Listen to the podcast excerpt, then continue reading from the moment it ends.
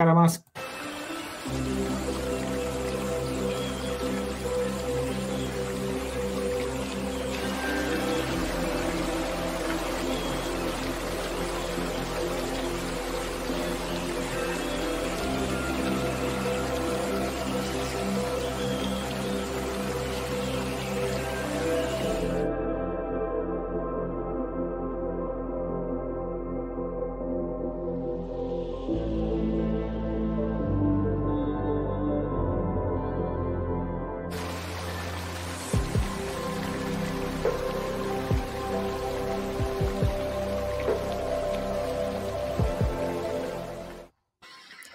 Bună seara, dragi prieteni! Bine v-am regăsit la Arhivele Viitorului. În seara aceasta vorbim despre China ca actor global. Suntem aici, ca de obicei, cu uh, Ciprian Mihali, fost ambasador și profesor de filozofie la Universitatea Babeș-Bolyai din Cluj. Ciprian, ne auzim? Bună seara! Ne auzim! Bună seara! Bună seara tuturor prietenilor noștri! Invitatul nostru este domnul ambasador Viorel Budura, ambasador de carieră din anul 2004 prin decret uh, prezidențial. Domnul ambasador, ne auzim? Bună seara! Bună seara! Mulțumesc pentru invitație! Cu mare plăcere ne bucurăm să vă avem aici.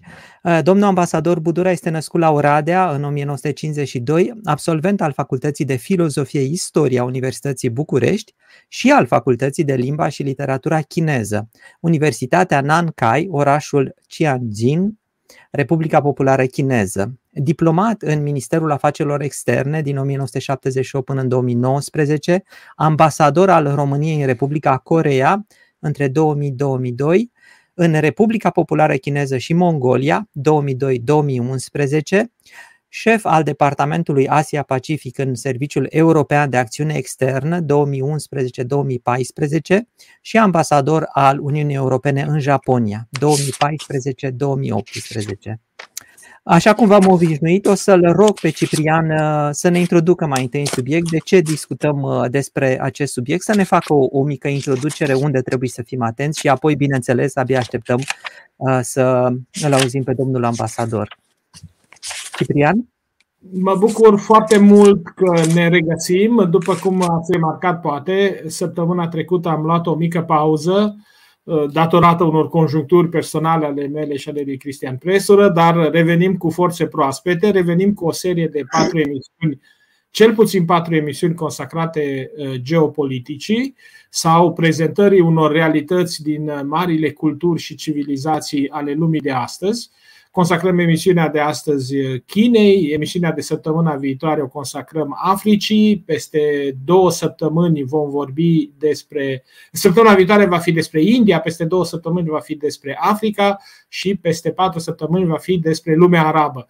E posibil, uh, o să mai vorbim cu domnul ambasador, să avem și o emisiune consacrată peste 5 săptămâni Japoniei, pentru că Eh, sunt puține persoane în România care să aibă cunoștințele și competențele domniei sale în materie de Orient eh, îndepărtat, așa cum se văd lucrurile dinspre noi.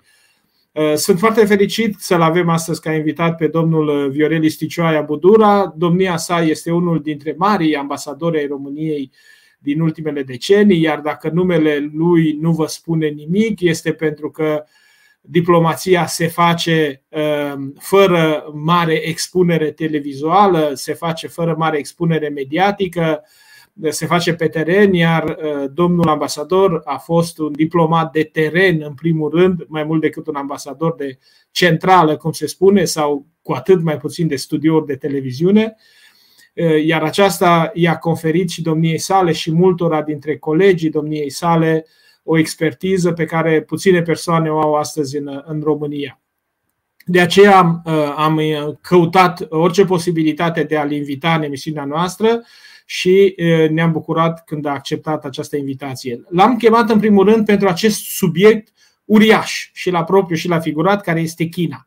Trebuie să vorbim despre China, pentru că astăzi China este, cel puțin de un an încoace, dacă nu mai mult, prima putere mondială este prima putere mondială în termenii uh, producției economice, a exporturilor, a importurilor, este unul dintre actorii geopolitici cei mai importanți și este uh, cu siguranță uh, actorul politic, geopolitic, economic, social, economic, care va, care va decide soarta acestei planete în următoarele decenii.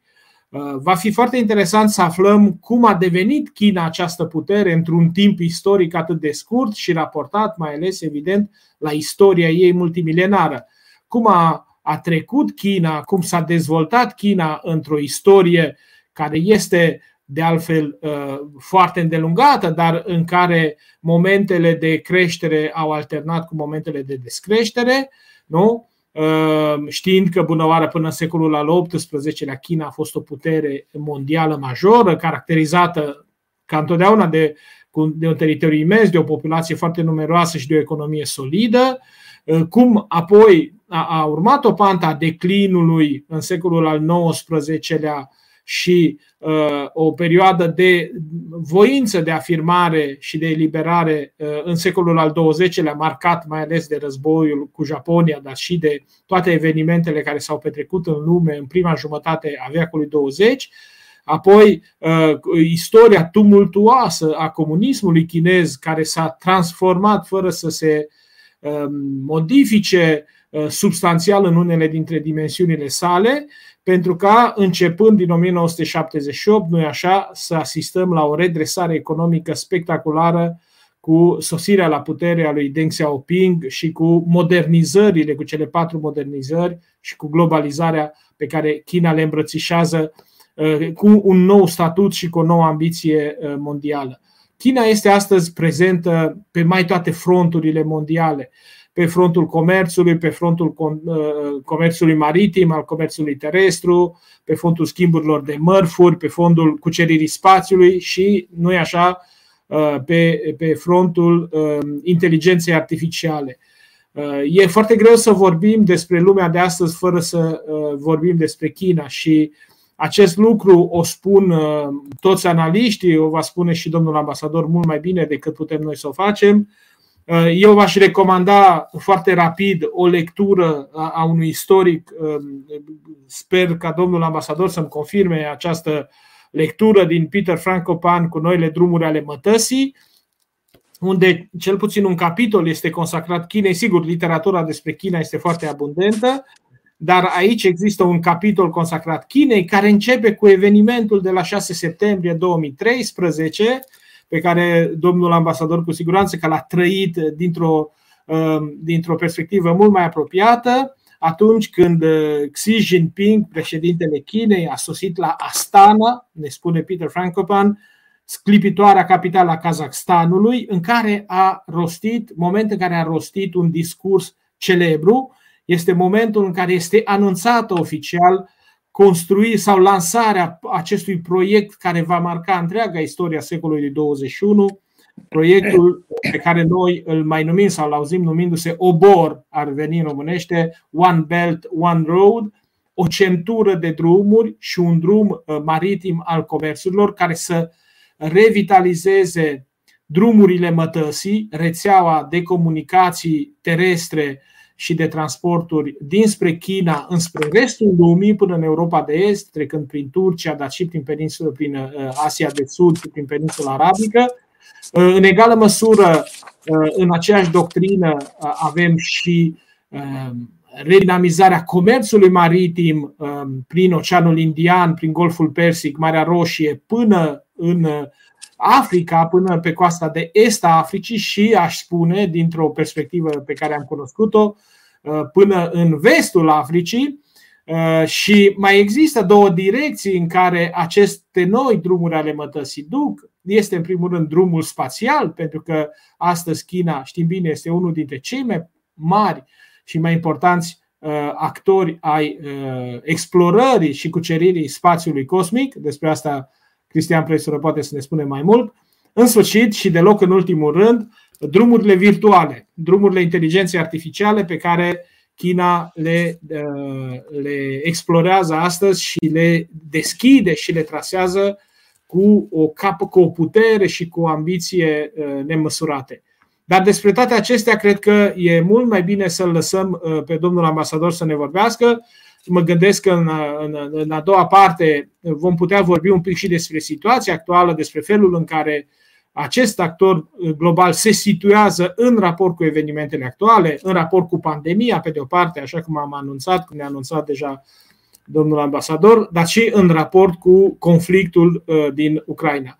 Încă o dată, mulțumindu-i pentru disponibilitate și generozitate, îl rog pe, pe domnul Viorel Sticioaia Budura să ne vorbească așa cum știe domnia sa mai bine despre China.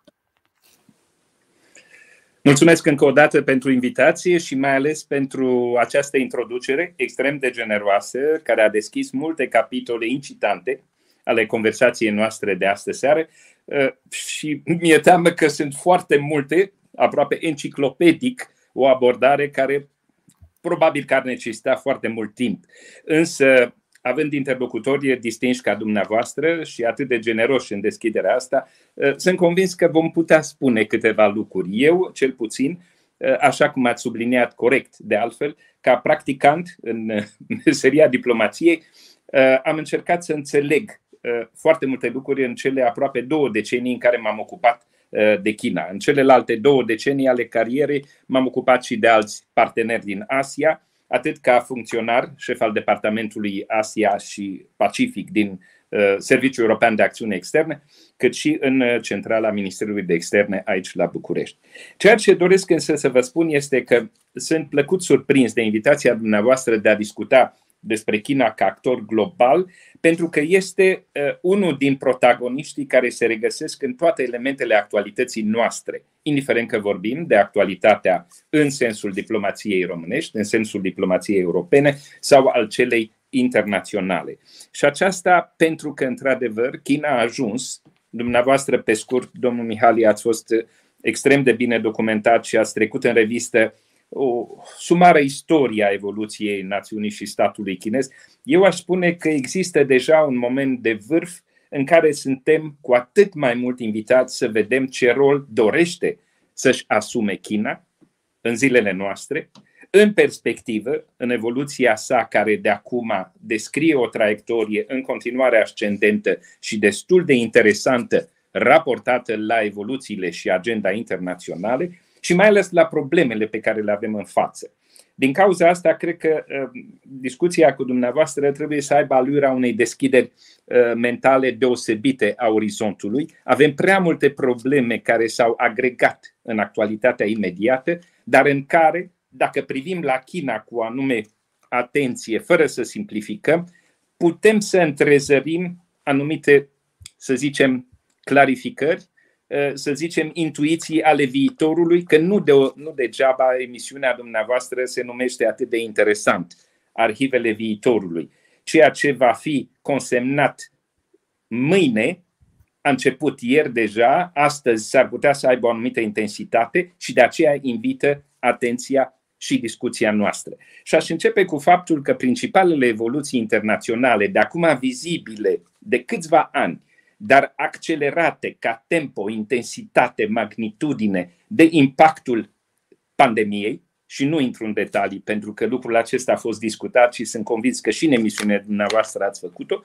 Deci, evoluții internaționale care nu atât au suferit, cât au fost puse mai intens în fața decidenților, în fața diplomaților, în fața națiunilor, ca elemente care vor configura lumea de azi și cea de mâine.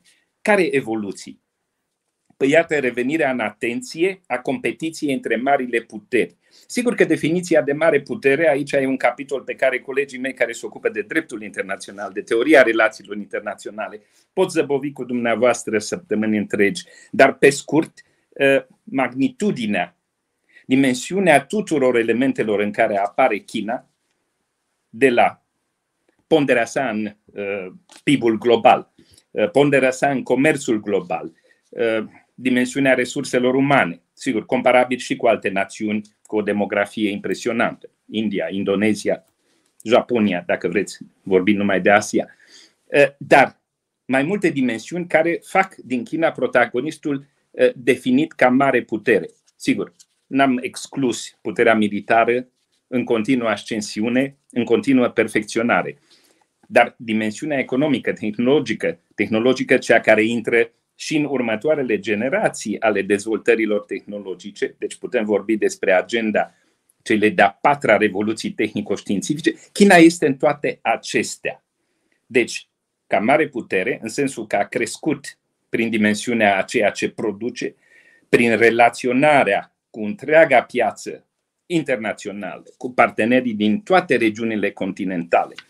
Ați amintit despre uh, Belt and Road Initiative, de proiectul care lansat în 2013 și ați amintit uh, întâlnirea de la Aștana. Eu pot, pentru un mic subsol anecdotic al emisiunii dumneavoastră, să vă relatez că în uh, primăvara acelui an, cam în sezonul acesta, dar vorbim de 2013, acum 9 ani, Președintele Xi Jinping a venit prima dată în vizită la Bruxelles. Era prima vizită oficială a unui președinte al Republicii Populare Chineze la instituțiile europene. Sigur, pentru întâlniri cu președintele Consiliului European, cu președintele Parlamentului European, cu președintele Comisiei Europene. Deja, fără să fie un summit propriu-zis, acela care în mod regulat se producea anual între Uniunea Europeană și China, care are o agendă definită și de partea chineză discuțiile sunt conduse de premier, de partea europeană, de președintele Consiliului European și președintele Comisiei. Acea vizită a reprezentat un moment în care, pentru prima dată, președintele a, a avut niște întrebări despre proiecte de anvergură globală, despre intenții de a lansa proiecte de infrastructură în agenda europeană, de posibilități de cooperare, la un mod extrem de preliminar. Mai târziu, în toamna acelui an, aceluiași an, Uh, președinții instituțiilor europene, Consiliul și Comisie, s-au dus în China pentru uh, summitul propriu-zis Uniunea Europeană-China. Cum se proceda de obicei, înainte de sesiunea de lucru a summitului, care urma să aibă loc în dimineața următoare, seara președintele, ca gest protocolar de atenție față de lideri europeni, a oferit un dineu. Înainte de dineu, ca întotdeauna, are loc la un ceai o mică conversație de încălzire a atmosferei. Noi, cei din staful tehnic, eram șeful departamentului la Asia, alți câțiva distinși demnitari din aparatul comisiei, uh, eram în spatele celor doi președinți europeni și iată că la un moment dat președintele uh, Xi Jinping începe să vorbească despre eventualitatea de a revitaliza, de a reanima tradiția, nu numai culturală, ci cu o dimensiune economică și comercială a drumului mătăsii. Nu vă plictisesc cu mai multe detalii, dar vreau să vă spun că deja uh, ideea era construită și a fost împărtășită în mod, dacă vreți, e simțământul meu, permiteți-mi să fiu subiectiv, în mod privilegiat și preliminar partenerilor europeni. Nu văzusem până atunci nimic publicat, era o primă discuție la un nivel suficient de înalt, politic, pentru a arăta că era un semnal de atenție politică și de dorință mai mult sau mai puțin exprimată explicit, în termeni concreți, de a conlucra cu Uniunea Europeană.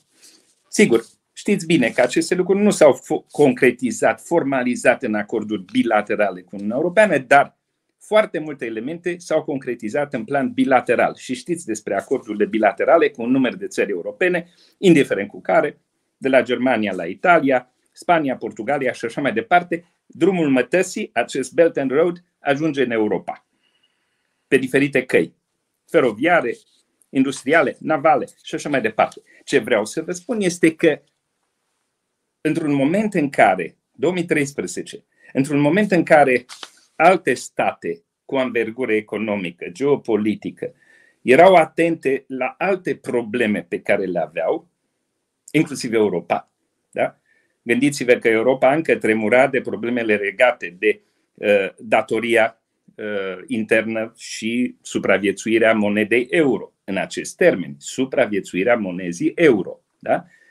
Uh, alte state, nu mai intru în detalii, în, uh, dincolo de Atlantic sau dincolo de Pacific, aveau cu totul alte priorități, indiferent de ce natură, dar nu lansau proiecte de această învergură. China a profitat, dacă vreți, poate nu e un termen exact diplomatic, dar el descrie momentul acela în care China a lansat acest proiect și în următorii ani 140 de țări care deja participă, 3.000 de proiecte, 4.000 de miliarde de dolari, o mulțime de dimensiuni acoperite, transportul, energie, infrastructură. Sigur, dacă ne aplecăm asupra unor elemente care între timp au, au căpătat o anume concretețe, consistență, au început să se confrunte cu dificultăți, avem o mulțime de detalii care merită studiu, merită descifrare atentă, merită o abordare critică, merită revizitare, reconsiderare, reajustare și chinezii fac asta, mai mult sau mai puțin, dar au început să facă.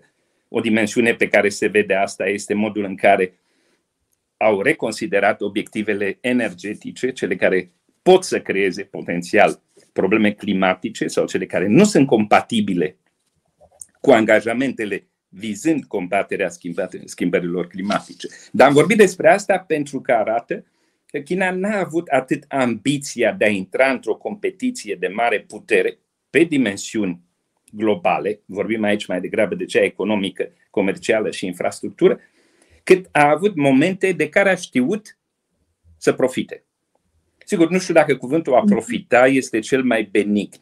Poate să nu fie, dar nu asta e important. Ci este faptul că la vremea aceea alții nu au dat atenție la ce se întâmplă. Și au fost multe asemenea momente în Asia sau în Europa în care alți protagoniști cu mult mai multă experiență geopolitică, economică, ă, cu o anume învergură a sferelor de interese, ă, nu au fost atenți la modul în care China și-a propus anumite proiecte și a început, să zicem cu un cuvânt foarte românesc, să duduie, să dea drumul la motoare. Da, și au dat seama ambasador. de ce se întâmplă abia când pandemia, că tot am vorbit de ea, a pus în evidență relațiile de interdependență. Unii preferă să spună de dependență. Realitatea este că vorbim de interdependență. Uh, un excepțional tânăr autor, nu mai este foarte tânăr, dar tinerețea e un epitet cu care putem fi generoși. Marc Leonard a scris recent o carte în care uh, blamează cu apetitul unui teoretician care invită la reflexie uh, interconectivitatea, spunând că șansa noastră de a supraviețui în a doua parte, dacă vreți, a secolului 21 este să nu să gestionăm interdependența și interconectivitatea, ci să o anihilăm. Trist, să o dezamorsăm. Trist. Astea sunt mai degrabă lecțiile imediate ale pandemiei. Da, nu mă refer acum la acest autor care este. Domnul, domnul ambasador, mă scuzați puțin. Mă auziți? Da, Dar aș vrea ca să revin pentru că mi-ați povestit de aceste proiecte de anvergură ale Chinei, pe care eu le văd și ca proiecte de viziune. Pentru ei sunt și proiecte de viziune. Ă, și stau și mă întreb, face China asta pentru că vrea sau și pentru că poate, pentru că este o, într-o situație în care poate să construiască proiecte de anvergură care merg poate o jumătate de secol, poate chiar un secol în față? Vedeți, ă, dacă stăm puțin să ne amintim că tot ă, domnul Mihai la începutul emisiunii a fost generos și a amintit și de evoluțiile altor protagoniști distinși prin magnitudine forță economică în Asia, Japonia, de exemplu. Japonia în anii 70-80, miracolul, dacă vă amintiți de cărțile uh, scrise de distinși autori francezi, miracolul japonez la vremea aceea avea o dimensiune globală extraordinară. Americanii erau speriați că toate rafinăriile și toate studiourile de filme din America vor fi cumpărate de japonezi. Nu s-a întâmplat așa, din mai multe cauze, nu e momentul să-l discutăm, poate când vom ajunge la emisiunea cu Japonia ne vom ocupa, dar uh, Japonia nu și-a propus și nici n-a avut resursele suficiente pentru a lansa proiecte de, să zicem, de anvergură regională sau dincolo de un perimetru regional, de Asia, de exemplu. Dar Japonia, la vremea respectivă, anii 80-90, până s-a intrat într-o anumită criză, uh, a avut anvergura de a conduce ca într-un stol, era atunci metafora stolului de gâște, condus de cea mai puternică, economia japoneză, care trăgea după sine pe ceilalți care se ridicau, economiile uh, Republicii Corea, Taiwanului, Singapore, dragonii Asiei sau micii tigri ai Asiei, cu mai mult jocuri de epitete binevenite, bineînțeles, la vremea aceea dar nu proiecte globale. Deși Japonia avea în dimensiunea politicii sale de asistență economică proiecte cam în toată lumea, America Latină, Africa. Și de ce spun asta? Pentru că atunci când lucram ca uh, ministru consilier la ambasada noastră la Tokyo în prima jumătate a anilor 90, uh, prietenii japonezi veneau la noi și ne spuneau aș vrea ca uh, ingineri tehnicieni români să ne ajute în proiectele de asistență în Asia sau în Africa, pentru că românii au o plasticitate, capacitate de adaptare extraordinară la medii culturale și etnice diverse. ceea ce știți și dumneavoastră, pentru că românii s-au răspândit în toată lumea. Iar japonezii, care aveau mai puțină flexibilitate, capacitate în privința asta, nu știau franceză, de exemplu, în Africa, cum vorbeau specialiștii români, e doar un exemplu, poate minor, dar așa este, nu s-au lansat în proiecte de anvergură. În timp ce chinezii au preferat să o facă, sigur, întrebarea dumneavoastră binevenită pentru că au fost presați și de elemente interne. Supracapacitatea, dezvoltarea anumitor capacități industriale și de producție i-a obligat să iasă în lume, să caute piețe de desfacere și pentru a exporta capacități și pentru a exporta produse. În fapt, astăzi, și asta se știe fiind documentat cu cifre de care doriți, China este centrul manufacturier al lumii și este unul din centrele care dinamizează cererea și oferta globală.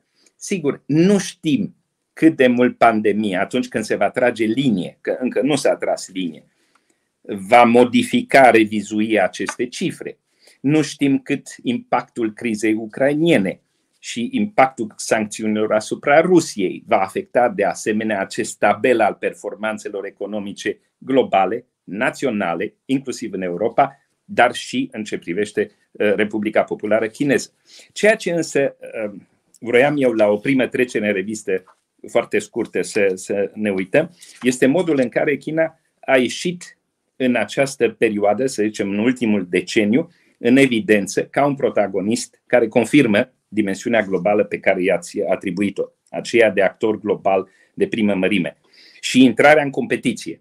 Deci, ă, de ce de 2-3 ani de zile, vorbesc numai de partea europeană, nu sunt specialist pe relația cu Statele Unite, nu știu mai mult decât știe un diplomat obișnuit, ceea ce, sigur, înseamnă ceva.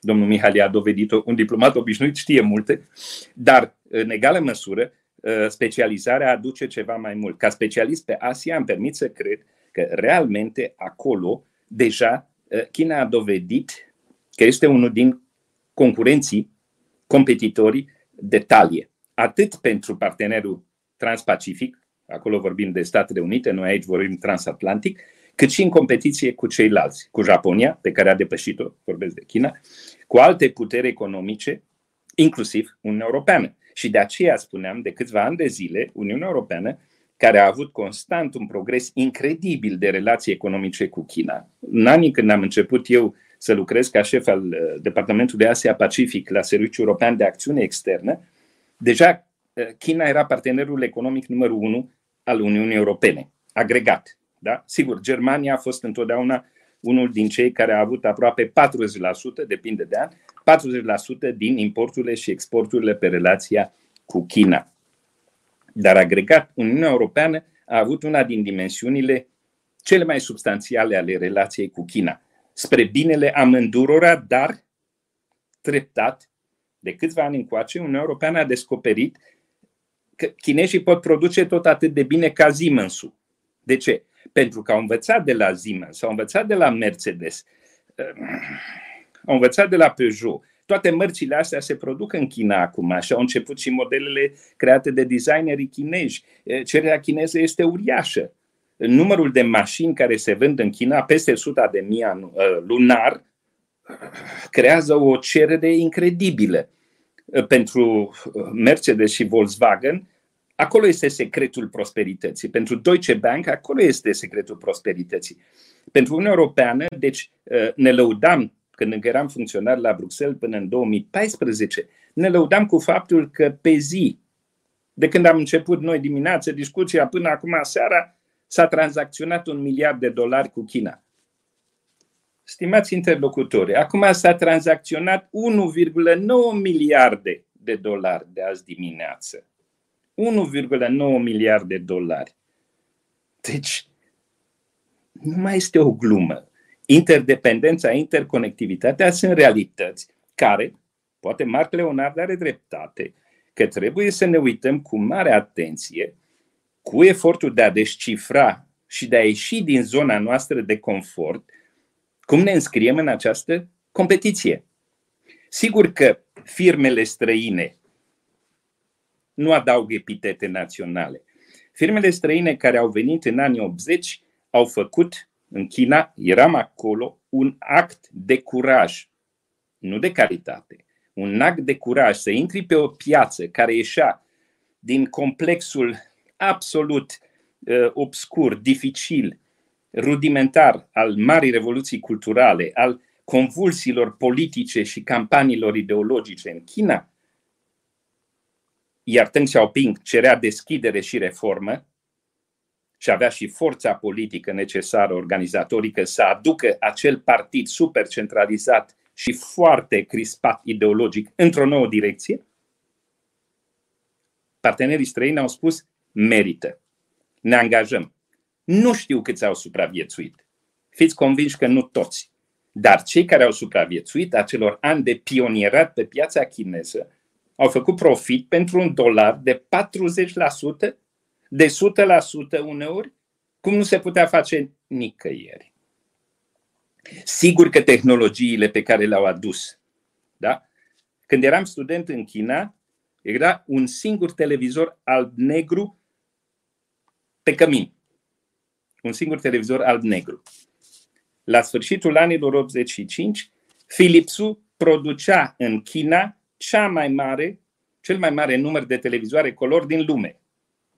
Firma Philips, în cooperare cu partenerii chinezi. Da? 73, un singur televizor alb-negru pe cămin, 85, cea mai mare producție de televizoare color din lume. Cum? Ă, spuneți că japonezii au venit și au produs cel mai mare număr de frigidere, de mașini de spălat? Da, așa este. Da. De ce? Pentru că nimeni nu le-a oferit teren, forță de muncă, materii prime la prețurile acelea, la costurile acelea incredibile care permiteau repatrierea unui profit. Mă opresc aici, nefiind economist. Dar vă dați seama că merita.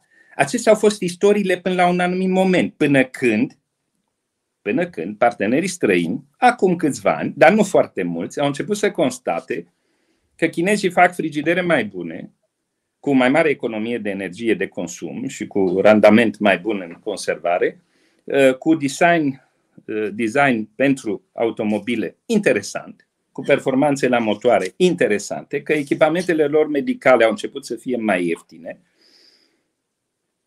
Și atunci a început discuția. Am intrat într-o zonă de disconfort. S-a născut un competitor. Sigur, uh, nu blamez, dar repet, n-a fost act de caritate a fost un act economic care a permis profit și transferuri tehnologice necesare pentru randamente și pentru producție. China da, n-a devenit centrul manufacturier al lumii uh, din nu donații generoase bun? și caritatea partenerilor, ci pentru că asta a servit tuturor. Uh, asta vreau să spun, domnul ambasador, nu este un lucru bun pentru că a ridicat China din sărăcie, ar spune unii. Absolut și a satisfăcut nevoile locale de consum, dar în egală măsură a devenit un centru care exportă aceste lucruri, deci nu numai pentru efortul intern. Dar în sfârșit, deci uh, eu aș încheia, aș încheia aceeași idee, tranzacțiile de 1,9 miliarde de care vă spuneam sunt cele între China și Uniunea Europeană. Nu mai pomenesc de faptul că și între China și Statele Unite s-au tranzacționat anul trecut 755 de miliarde, o creștere de 35% în condițiile tarifelor impuse de administrația Trump și care abia au început încet, încet să fie ridicate, în condițiile campaniei care este mai mult antagonizantă în ce privește competiția cu China, uitați-vă la accentele ideologice și la cele militare implicite.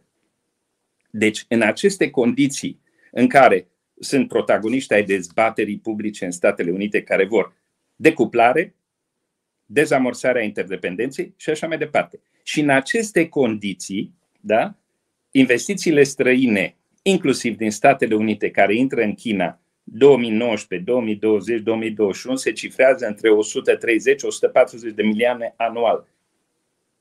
Oamenii ăștia știu ceva. Știu ceva care nu îi oprește să se ducă acolo. Știu că merită comerț, investiții, Uh, câte mii de magazine are McDonald's sau Tesla, 5 uh, mii, 6 mii, uh, ce rețea de producție, de cooperare. Mă opresc aici pentru că, vă spuneam, nu sunt specialist pe SUA, dar trăi niște ani în China, mă uitam, mă cruceam Și îmi dădeam seama, uitându-mă la Europa, nu? că am fost în Europa de câteva ori și când te duceai la Roma era un McDonald's într-un colț și încă unul în alt capăt al orașului. Două. În timp ce în Beijing erau sute. Asta e diferența. Între piața care consumă, cere și este ca atare atrăgătoare și piața care, bun, nicio problemă. Meritul italienilor este că pot atrage turiștii și, și cu pizza. Și atunci, domnul ambasador, răspunsul la întrebarea asta, au făcut asta pentru că au vrut sau pentru că au putut? Au făcut asta pentru că li s-a oferit oportunitatea. Au făcut asta pentru profiturile care legitimau efortul lor de a se adapta pe o piață incipientă, rudimentară, dificilă și prin efortul lor de adaptare, de aport tehnologic și de cooperare, au crescut, au maturizat această piață și și-au dat seama la un moment dat că această piață ajunge să fie foarte demanding, foarte solicitantă și să-i pună uneori nu în inferioritate neapărat, dar în dificultate. Au apărut competitorii chinezi, brandurile chineze, copiate sau nu, dar deja au început să creeze. Eram uh, în discuție la Camera de Comerț Uniunea Europeană-China cu președintele Jörg Wuttke, care este și acum un neamț excepțional, un german care știe China inside out, cum se spune, în detaliu, și care îmi spunea,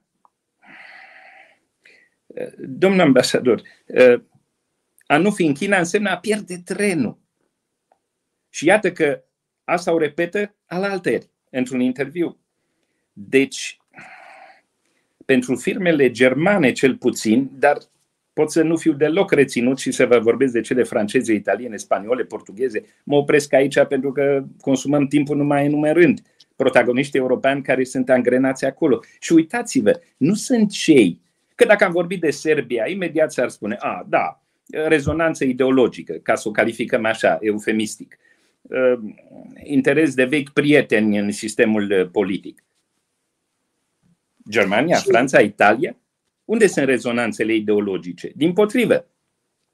Dar ceea ce uh, oamenii aceștia știu este că realmente sunt într-un tren, nu numai trenurile care vin din China, știți, sute de trenuri care vin cu container. Sigur, acum e o problemă cu trecerea prin Rusia, cu sancțiunile, cu trecerea prin Ucraina, e o problemă. Dar dincolo de acestea, da, uh, țările acestea au acumulat o experiență noi, românii, ni se spunea, sigur, de către partenerii noștri să fim atenți la influența chineză. Sigur, trebuie să fim foarte atenți, indiscutabil. Îmi dau seama cât de atenți sunt germanii care au 50 de miliarde de investiții uh, chineze, care au 200 și ceva de miliarde de comerț cu China. Pe oamenii ăștia nu mai dorm 24 de ore ca să nu-și piardă identitatea politică, democrația și alte elemente de cultură germană. Ei trebuie să fie într-o alertă mai rău ca față de Rusia. Dacă aceasta este esența, sau așa definim relația cu un protagonist major. Iar despre Statele Unite nu mai vorbesc. V-am spus că nu sunt specialist, încerc să înțeleg pe chinezi și ce mă, mă îngrijorează este că noi vorbim în termeni care, știți, la un moment dat eram ambasador și vine ministrul apărării. Era în anii dinainte de 2011. Vine ministrul apărării în vizită în China. Îmi permit uh, un mic, uh, o istorie anecdotică care are miez. Și uh, dorește să viziteze centrul spațial al Chinei, care se află, NASA Chinei, dacă vreți, se află la periferia capitalei. Relațiile dintre noi, România, China, la vremea aceea erau într-o atmosferă care permitea un dialog politic și asemenea vizite într-o zonă de înaltă tehnologie distinsul demnitar român este invitat la acest centru spațial, unul din multele care uh, monitorizau zborurile spațiale ale navelor uh, chineze și uh, știți, sala seamănă și la NASA și în alte părți, ecrane uriașe, șiruri de monitoare, oameni în cămăși albe și uh, îi se arată demnitarului român pe ecran o imagine a lunii, a solului lunar incredibil de clară. Avea impresia că dacă întinzi mâna, uh, atingi marginea craterelor. Și uh, chinezii ne spun, uh, știți, a fost lansată o stație circumlunară, nu aterizează, nu aselenizează, ci va face un câteva orbite în jurul lunii pentru a cartografia terenul și a pregăti viitoarele aselenizări ale navelor noastre. Și uh, evoluează la o nume înălțime, la care demnitarul român, sigur, fără să fie nevoie de specialitate, spune, uh, sunt absolut surprins de claritate. Cam care e dimensiunea obiectelor vizibile? Și ei spun, nu știu, 2-3 metri, 5 metri, cât era la vremea aceea. Și zice, deci e o distanță foarte mică de zbor deasupra solului lunar. Asta este gradul de rezoluție al aparatelor. Felicitări, nu știu ce. Încheiem, ieșim pe coridor să mergem în altă vizită și directorul spațiului zice, domnul ministru, hai să vorbim cinstit acum. Ce v-am arătat e fotografia de la sonda lunară pe care am trimis-o acum o lună. Nu e cea de ieri. Dacă vă arătam pe cea de ieri, care merge până la jumătate de metru dimensiunea, vă speriați. Știți, foarte mulți dintre partenerii noștri se sperie când facem, când reușim ceva, deși nu asta e intenția noastră. Ă, dar am ajuns să ne ferim să arătăm ce putem, pentru că interpretările o iau într-o anumită direcție. Aici sunt două învățăminte. Unul care este direct și simplu, nu vă arăt tot ce pot, că credeți că fac pe voinicul, o filozofie, din păcate, ă, pe care noi ar trebui să, să încercăm să o dezintegrăm, să o dăm deoparte și să spunem că preferăm un parteneriat direct și onest. Și doi, ă, faptul că lumea se mișcă mai repede decât credem și că uneori operăm, iar China este subiectul cel mai trist în această privință, ă, noi, da? dați-mi voie să folosesc un agregat al acestui ă, pronume, noi operăm cu clișeele, cu fotografiile de ieri, nu cu cele de azi. Nu mai spun de cele de mâine. De asta salut uh, emisiunea dumneavoastră care încearcă să se uite un pic dincolo de paginile noastre de astăzi și uh, realmente cred că China o obligă, nu numai pe noi, nu numai pe dumneavoastră, pe ascultătorii și privitorii noștri, uh, ci obligă pe toți interlocutorii, francezi, italieni, germani, americani, noi toți europenii, să ieșim din zona de confort, din zona în care operăm numai cu clișeele care simplifică. E alb sau negru? Spuneți-mi dumneavoastră. Eu vin dintr-o zonă, domnul Mihali sunt sigur că mă, mă va înțelege, uh, diplomatul lucrează cu nuanțe de cenușiu. Între alb și negru, care sunt reperele sale esențiale, știe că există nuanțe de gri. Și că aceste nuanțe de gri sunt zona în care lucrezi pe concesii, negocieri și se ajunge la acord.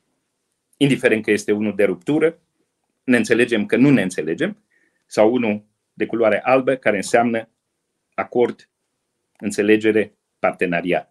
Deci, uh, operăm într-o zonă în care trebuie să fim foarte atenți la nuanțe.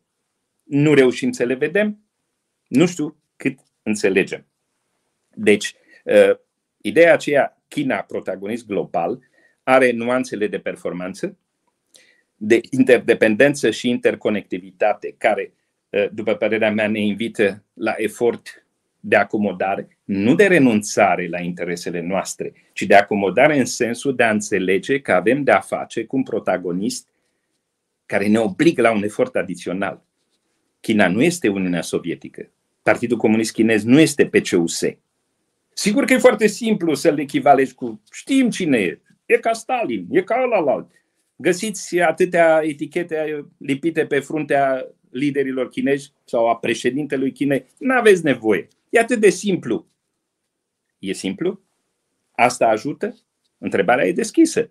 Nu eu trebuie să răspund, nu dumneavoastră, ci cei care doresc relații cu China. Faptul că atâtea companii, inclusiv americane, germane, franceze, italiene, au relații, oamenii ăștia știu ceva, oamenii ăștia au capacitatea de a se adapta la complexitatea și provocarea Chinei și de a realiza profit, de a face cooperare de a face parteneriat. Nu dau cu cotul nici în G5, nici în altceva. Din potrivă, caută soluții și culmea că unii găsesc. Știți că Marea Britanie va construi trei centrale nucleare cu China? Nu știu. Citiți presa britanică. Nu sunt în domeniu, habar n-am, am citit și eu, m-am crucit, dar ceea ce știu este că anglosaxonii parcă sunt foarte atenți la elementele care ne preocupă și pe noi, de securitate națională, de securitate energetică, parcă au o experiență, o atenție și o tehnologie care le, le permite inclusiv să prevină. Bravo lor! Ceea ce înseamnă că se poate, ceea ce se poate, se poate și învăța și așa mai departe. În uh, ceea ce se vorbește foarte mult acum, știți, despre remodelarea ordinii economice globale. Uh, sentimentul general, și aș încheia cu această idee finală scurtă a introducere, uh, sentimentul este că centrul, dinamica geoeconomică a lumii alunecă spre Asia. Și nu pentru că pandemia, uh, criza ucraineană, uh, ele n-au făcut decât să adauge acestei translatări uh, elemente care mai degrabă ne dau nouă de lucru. În Asia există suficiente resurse energetice, umane, geografie și istorie care contribuie la interesul țărilor din Asia, începând cu China, dar nu numai cu ei, ci și cu statele, cele 10 națiuni din Asia de Sud-Est, națiuni de asemenea foarte populate, da? Indonezia, Thailanda, Vietnam, inclusiv cele din Sud, India, Pakistan, Bangladesh și așa mai departe, pentru a încerca, ajungând la un anume grad de maturitate strategică, economică, să producă ceea ce poate să fie o forță în relansarea, redimensionarea economiei globale. De-aia am permit să citesc uh, discursul președintelui Biden ca fiind foarte legitim și chiar inspirat de nevoia de a regândi ordinea globală, răspunzând la aceste evoluții. Sunt convins că atât la administrația uh, Casei Albe, cât și la Departamentul de Stat, în alte departamente, transportul, energie și așa mai departe, americanii au forța globală și înțelegerea pentru asta s-au aprins toate aceste semnale de alarmă. Nu numai din cauza Chinei, ci din cauza Asiei în general. Da? 60% din populația globului, 30% din suprafață, 40% din PIB-ul global, poate în 15-20 de ani vor ajunge peste 50% din uh, produsul uh, interglobal. Da? Uh, din generația de tineri. Da? Chinezii acum și asta este un, un, iarăși un punct final. Uh, una din, poate mai mult decât alte mari puteri pe care le știm din istorie. Uh, pentru prima dată o putere care are forță economică și are resurse pentru dezvoltare în diferite direcții, de la cele tehnico-științifice la cele militare, este focalizată nu pe expansiunea externă, indiferent că e teritorială, de influență și așa mai departe, ci primul element de agenda este cel intern. Cel care trebuie să asigure stabilitatea, creșterea economică internă. Uh, șomaj de 15%, 10 milioane, 9 milioane jumate, aproape 10 milioane de absolvenți în acest an care ies pe piața muncii, plus cei care au rămas fără joburi, da? Uh, șomerii de anul trecut, uh, milioane de oameni care, dacă nu au loc de muncă, se agită, ies în stradă. Deci stabilitatea economică internă, creșterea, fiecare un grad de creștere economică în China înseamnă un milion de joburi create. Nu crești, nu crești joburi. Nu crești joburi, oamenii aceia sunt în stradă. Oamenii aceia încep să se frământe. Au familii, n-au venituri, au probleme. Asta este China. Noi vedem numai partea care eh, ne creează nouă probleme, pentru că și noi avem inflație, șomaj și așa mai departe. Și atunci competiția eh, o vedem numai prin elementele antagoniste de confruntare.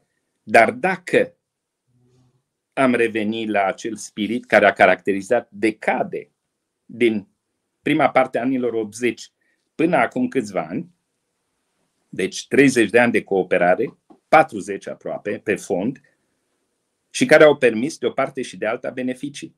De aceea, de aceea Statele Unite tranzacționează 700 de miliarde pe an cu China. De aceea Uniunea Europeană tranzacționează 800 de miliarde. Rusia, dacă are 140 de miliarde pe an, da?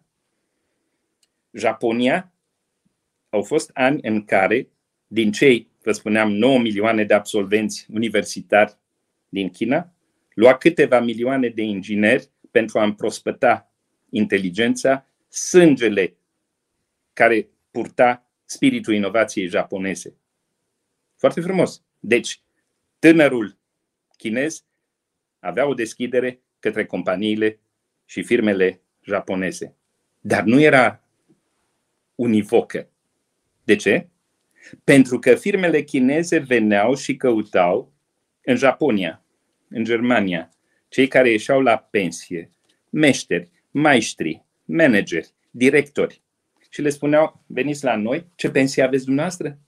Vă dăm încă 50% peste nivelul de pensie. Veniți și ne ajutați. Noi nu avem manageri, nu avem experiență. A, fabrica asta de la periferiile acestui oraș german se demontează și se dă la fier vechi. Venim noi să o cumpărăm. Bucată cu bucată, șurub cu șurub.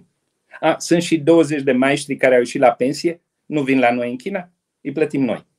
Remontăm fabrica, reangajăm maestri, educăm muncitorii chinezi, Vedeți ce simplu Domnul. s-a construit ceva care devine competiție? Domnul ambasador, înainte să le rog pe Ciprian să pună întrebările, doar să spun și eu sub formă de anecdotă o amintire, pentru că lucrez în domeniul tehnologiei la o companie de tehnologie înaltă, sunt în cercetare. Și am o colegă care a venit din Australia foarte uimită pentru că a avut un coleg chinez, cel mai bun de acolo, care a fost invitat în China în orașul textil și a vizitat și ea acel oraș textil și a rămas surprins. A spus Cristi, într-un singur oraș chinezii au construit cinci universități de textile. Toate col- colaborează între ele. Ei fac inovație, nu trebuie să-ți imaginezi că acolo sunt numai fabrici.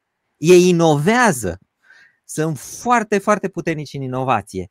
Și e o chestie care mi-a rămas în cap, pentru că asta am observat și eu în domeniul meu, asta a spus și Elon Musk, nu trebuie să privim China ca pe o ca pe o fabrică mare care construiește, ci ca pe o putere la ora actuală capabilă de inovație la același nivel cu toate statele performante din lume. Ciprian? Da, dacă îmi dați voie, uh, nu sunt fascinat de această poveste și regăsesc timbrul diplomatic da? sau uh, tonalitatea diplomatică a prezentării care, pe care o cunoșteam din alte, din alte vremuri și care Um, um, surprinde nuanțele uh, și vede foarte multe dintre dimensiunile pe care noi, ca profani, adeseori nu le vedem în această, uh, în această evoluție. Este evident că astăzi China e unul dintre cei mai mari 2-3 actori la nivel planetar uh, și că va conduce, va um, determina cursul istoriei în următoarele decenii. Asta nu mai este pentru nimeni un secret. Uh, un secret însă sau o realitate care poate să fie amendată de, de câteva aspecte. Unul dintre ele ține de posibilitatea, dacă nu a unei uh, stopări a creșterii, măcar a unei uh, încetiniri a creșterii economice. În istorie, în general, creșterea economică nu a fost niciodată la înălțimea așteptărilor celor care previzionau. Apoi, China are o strategie care îi îngăduie uh, să se dezvolte dincolo de crize. Adică uh, elaborarea acestor planuri, uh, așa am văzut asta când am fost în Africa și am vorbit cu foarte mulți dintre cei care lucrau în colaborare cu China. China are planuri pe 50 de ani, pe 100 de ani. Uh, sunt niște planuri care sunt posibile pentru că este o, o, un, un regim care nu are, iată, de, de bine sau de rău, uh, putem să interpretăm cum vrem, nu are grija alegerilor. Nu există riscul ca peste trei ani să vină stânga, care să înlocuiască dreapta, care să înlocuiască stânga și care să uh, schimbe orientarea strategică a economiei sau a politicii externe. Ehm, asta, asta face din China un actor care deopotrivă fascinează și sperie. Există, știți și dumneavoastră la fel de bine, eu pot să o spun un pic mai detașat, poate, există anumite aspecte ale dezvoltării chineze care pot să pună anumite semne de întrebare. Probleme care țin de drepturile omului, de securitatea personală, de tot ceea ce înseamnă astăzi dezvoltarea inteligenței artificiale care este atât de reglementată în Uniunea Europeană și care în China cunoaște alte configurații și alte tipuri de constrângeri sau de limitări. Uh, toate acestea, așadar, um, fac din China un actor foarte, foarte important, dar în același timp și unul care ridică reale semne de întrebare. Apoi, cealaltă întrebare pe care aș dori să vă pun privește reconfigurarea pe care probabil că nu o vedem încă foarte bine, dar pe care o putem uh, um, cu siguranță anticipa, Uh, reconfigurarea poziționărilor diferiților actori mondiali, mai ales a Chinei, în raport cu conflictul uh, uh, ruso-ucrainean.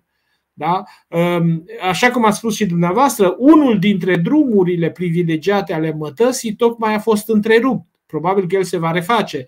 Nu trebuie să uităm că, de asemenea, China e foarte implicată economic în relațiile cu ambii cu, cu, cu ambii actori ai războiului, da? și uh, relațiile economice cu uh, Rusia, dar și prezența foarte, foarte importantă a Chinei în Ucraina. Deci toate acestea urmează să se schimbe și uh, cel mai probabil, așa cum spune multă lume, China va ști să tragă un profit și din, din, din orice scenariu, și din scenariul unei relative înfrângere a Rusiei, și din scenariul Uh, unei înfrângeri a Ucrainei și din orice fel de scenariu, sigur, rămâne scenariul catastrofic nuclear care ar putea să pună probleme, dar uh, în raport cu celelalte, uh, e evident că există know-how-ul și abilitatea care va permite Chinei să se repoziționeze. Cum vedeți dumneavoastră această repoziționare a Chinei, ținând cont deci de evoluția acestui conflict, care evoluție este încă, cel puțin parțial, uh, uh, imprevizibilă. Mulțumesc pentru remarcile dumneavoastră care ating într-adevăr uh, capitole foarte importante și merită discutate. Legat de semnele de întrebare. Sigur că pentru noi este foarte neconfortabil. Nu vorbesc de români, Uh, majoritatea generațiilor care trăiesc încă în societatea românească au trăit și înainte de 89 și știu modul în care în regimul trecut se făcea o anumită selecție a elitei. Uh, și sigur că adoptarea sistemului democratic ne introduce într-un alt mecanism care produce guvernare, ierarhie, structuri politice expuse publicului funcționarea parlamentară și așa mai departe. Nu, nu revin la asta. În Asia însă uh, este de luat aminte că lucrurile se întâmplă în mod uh, oarecum diferit, din mai multe cauze. Asta chiar dacă luați uh, state a căror, al căror sistem politic este acreditat și recunoscut, confirmat ca fiind democratic. Vorbim de Republica Corea, Corea de Sud, în care au avut loc alegeri prezidențiale de curând. Vorbim de Japonia, în care în anul trecut au avut uh, loc alegeri generale și Partidul Liberal Democrat, odată în plus, a câștigat. După încheierea celui de-al doilea război mondial și până astăzi, cam în 80% din uh, alegeri uh, acest partid a fost cel învingător Uh, și nimeni nu și-a făcut vreo problemă pentru că a fost unul din cei care a predominat scena politică internă. Din potrivă, a fost partenerul politic uh, favorizat și uh, care a acționat cu mare inteligență politică în guvernare și în gestionarea economiei, a reconstrucției economice de după război și în performanțele care au uimit și provocat stupoarea lumii de-a lungul decadelor până în 90. Deci Japonia a fost recunoscută ca o țară capitalistă cu sistem democratic.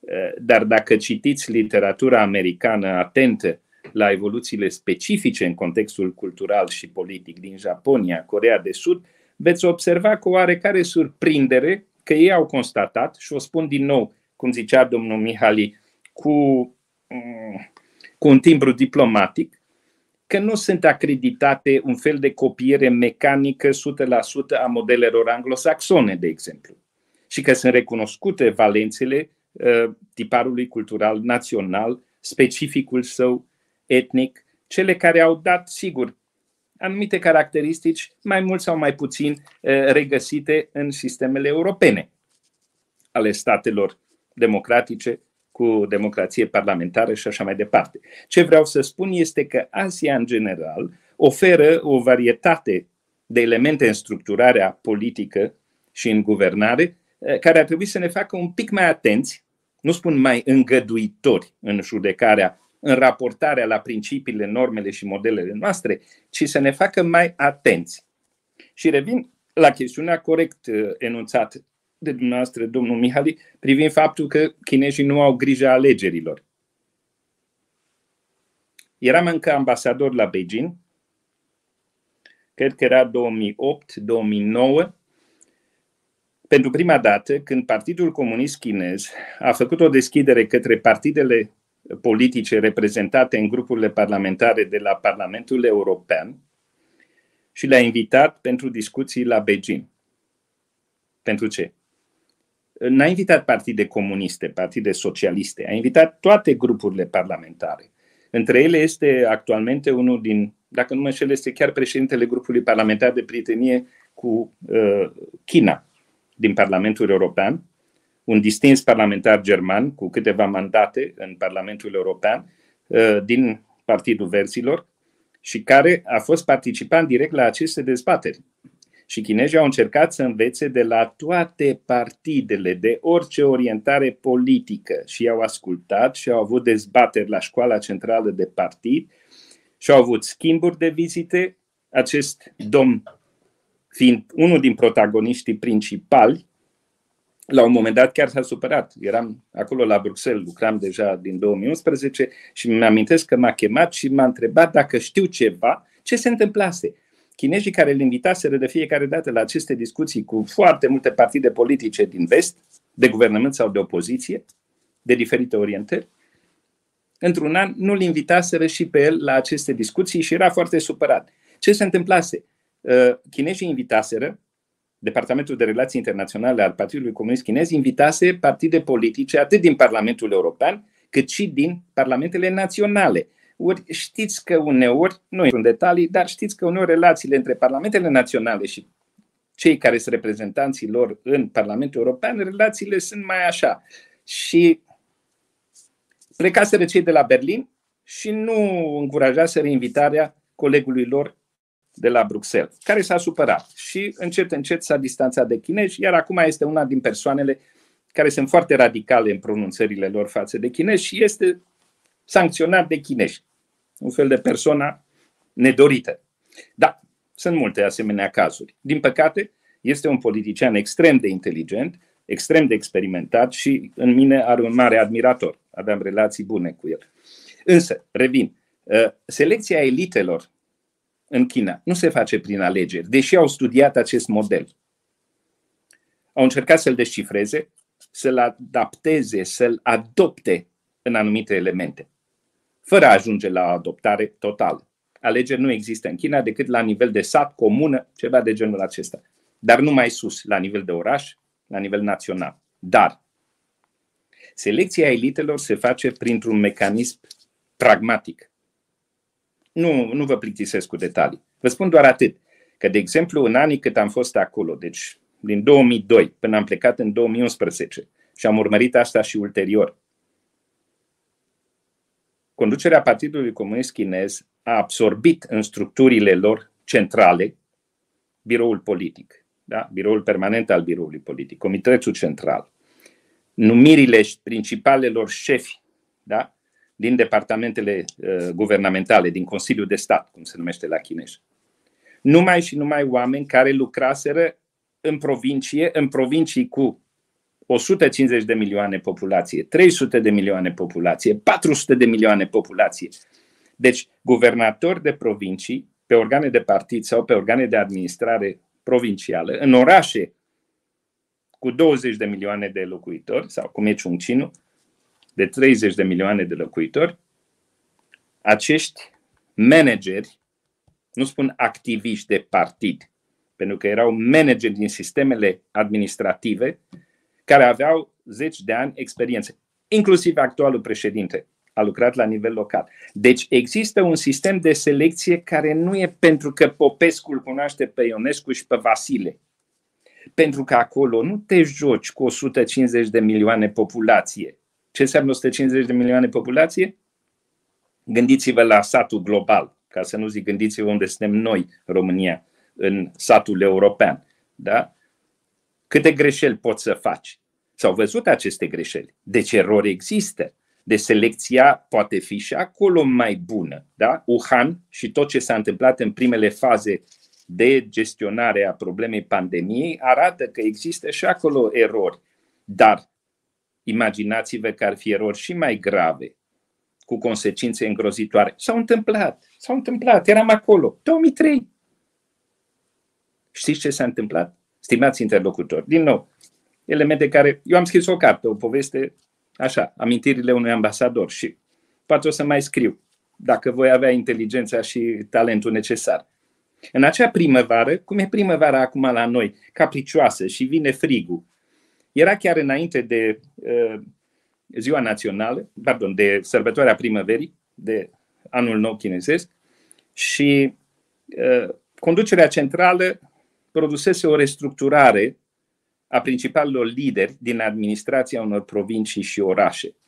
Și sigur s-au strecurat și elemente de subiectivitate în acea selecție și în acele numiri de guvernatori, de șefi ale organelor de partid. Și a venit crivățul. A venit o vreme dinspre Siberia cu ploi și temperaturi sub zero, încât copacii s-au prăbușit sub manșoanele de gheață. Ploaie urmate de, de înghețare instantanee. Și asta a coborât spre sud, distrugând recolte, pomi fructiferi, eh, linii de înaltă tensiune. Și toate astea cereau reacții. Armata, administrația locală, organele de stat abilitoate pentru situații de urgență și așa mai departe. Între diplomați, că noi diplomații știți cum, când suntem într-o țară tragem cu urechea în stânga, în dreapta, selecționăm ceea ce înțelegem, mai scriem și acasă domnului ministru de externe, președintelui, primului ministru, ca să înțeleagă ce se întâmplă în țara aia. Și înțelegerea noastră, nu știu, strâmbă, justă, dar atât am priceput noi, este că în selecția cadrelor au mai fost și niște abateri de la principii și au mai reușit și unii să ajungă șefi care fusese remutați dintr-o provincie într-alta, se rupseseră relațiile de rudenie, mai știu eu, de corupție, mai multe administrații chineze, diferiți președinți, au declanșat asemenea campanii de combatere a corupției, de eliminare a unor parteneri, a unor adversari. Cum se întâmplă? Că astea sunt relațiile umane. Ce credeți că în alte părți cum e? Deci, iar cei care fusese desemnați n-au fost ajutați de noi lor subordonați, că veneau din altă parte. Nu era prieten cu Ionescu și nici uh, cumnatul lui Ionescu și al lui Popescu. Și atunci reacția a fost foarte dură. Au plătit scump faptul că selecția cadrelor n-a fost cea aplicată pe criteriile de eficiență, de profesionalism, de competență. Că dacă era cu voturi, se alegeau cei mai buni. Nu știu. Eu vă spun numai că atunci cei care trebuiau să ia măsuri imediate de reacție în situațiile acelea de urgență nu știau unde sunt butoanele. Care e claviatura? Apeși pe butonul ăsta și ies pompieri, iese smurt să taie și să salveze și să ajute, să distribuie, să organizeze. Chinezii au învățat de-a lungul decenilor recente niște lecții uh, care, cum să vă spun, vorbeam de magnitudinea țării. Raportați totul la aceste magnitudini. Da? Wuhanul și zonele cuprinse de pandemie cu zecile de milioane de locuitori, da? cuprinzând până la urmă câteva Europe, pun alte probleme. Asta e chestiunea care uneori scapă observatorilor străini și care raportează numai la cât înțelegem cum procedăm noi și de aici atragem concluziile că dacă nu se face ca noi, nu e bine. Și totuși, transatlanticul ăsta plutește. Da? Deci în 1997-98, când s-a produs criza financiară monetară în Asia, se scufundau monezile tailandeze, singaporeze, japoneze, uh, sudcoreene.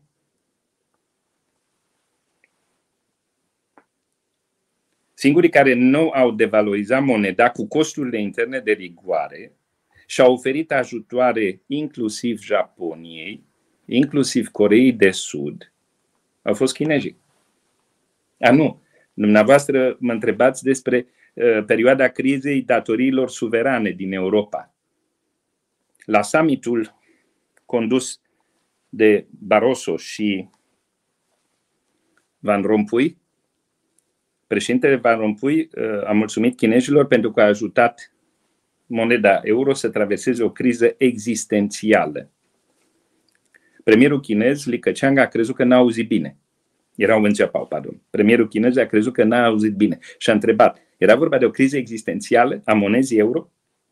Da. Așa s-a întâmplat.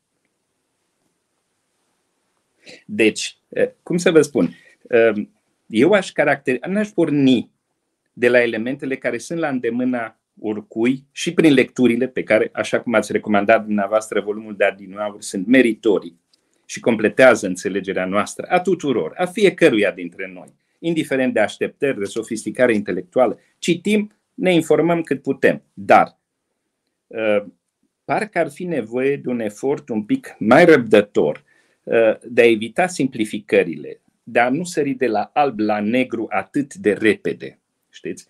Uh, de a depăși anumite clișee care ne ajută să rămânem într-o zonă de confort. Eu știu, ăsta e cum e, am terminat cu el. Nu, nu s-a terminat. Și uh, dovadă că nu se termină așa ușor în competiția cu China, în descifrarea modului în care înțelege ea, inclusiv ce se întâmplă în Ucraina, inclusiv relația cu Rusia, ne arată că aceste eforturi se fac. Poate nu le fac eu, iertare, dar la Casa Albă se fac.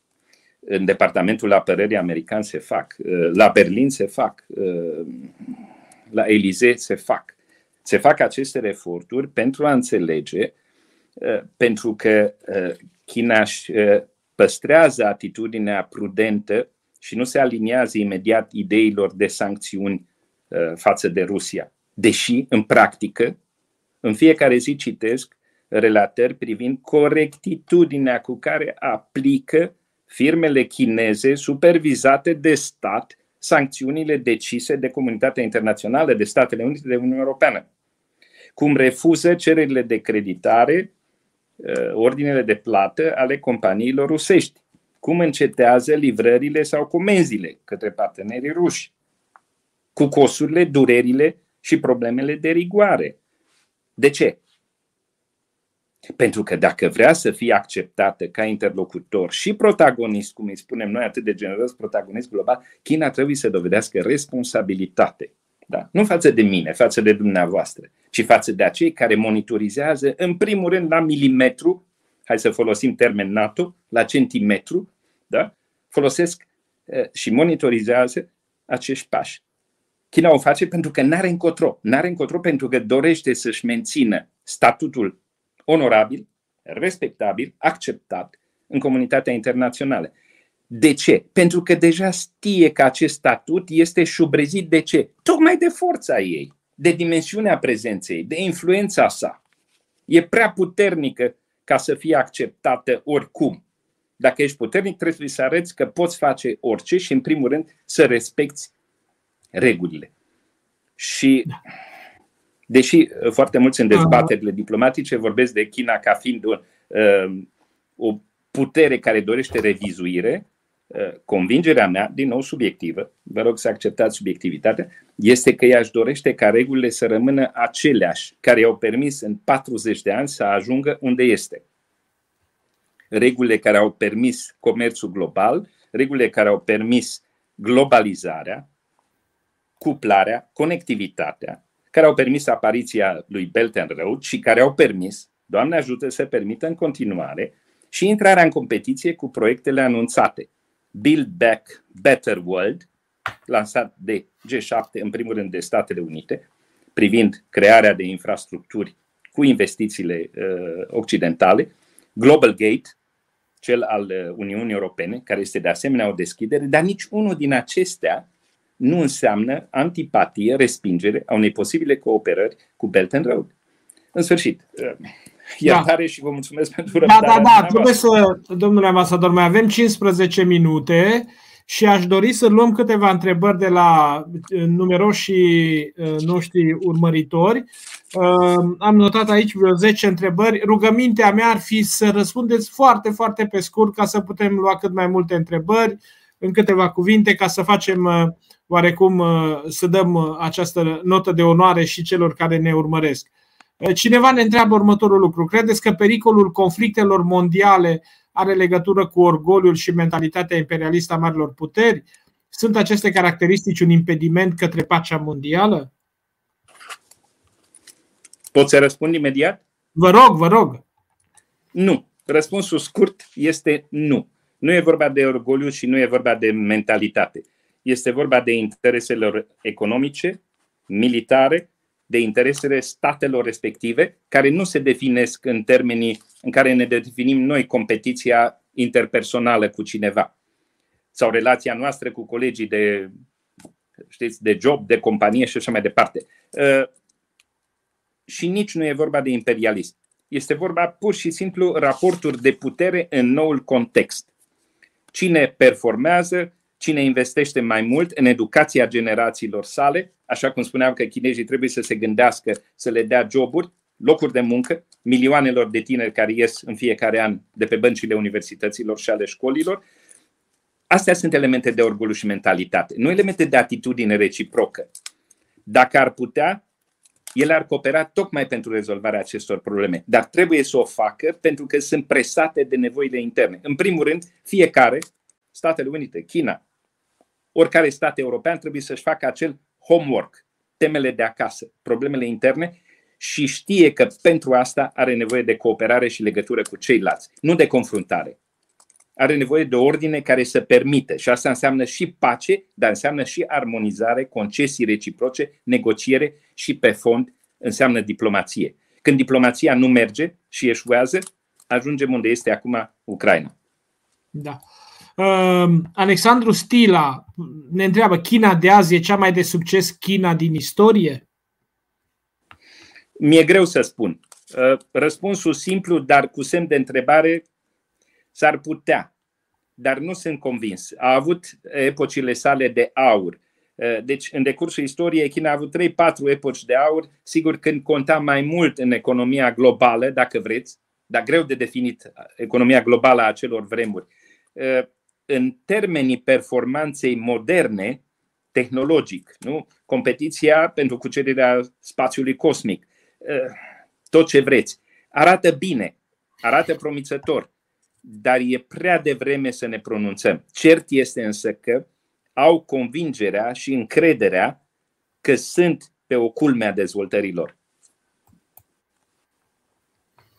Adrian Lăpădat, conform ciclurilor economice, China ar putea intra și într-o recesiune. Cum va gestiona acest fapt în calitate de putere în ascensiune care încearcă să-și mențină, să-și impună interesele?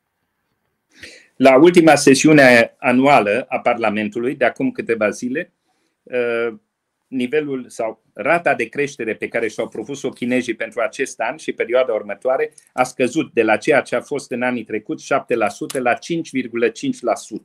Și vă spuneam că asta poate să creeze multe probleme interne. Într-un fel, nu știu, nu sunt economist, dar dacă vreți, miroase puțin a recesiune. Și sigur că toate elementele care vor fi create de impactul pandemiei în continuare, de impactul sancțiunilor impuse Rusiei, Rusiei și la care inevitabil China, inevitabil pentru că o dorește, China se, se aliniază, da?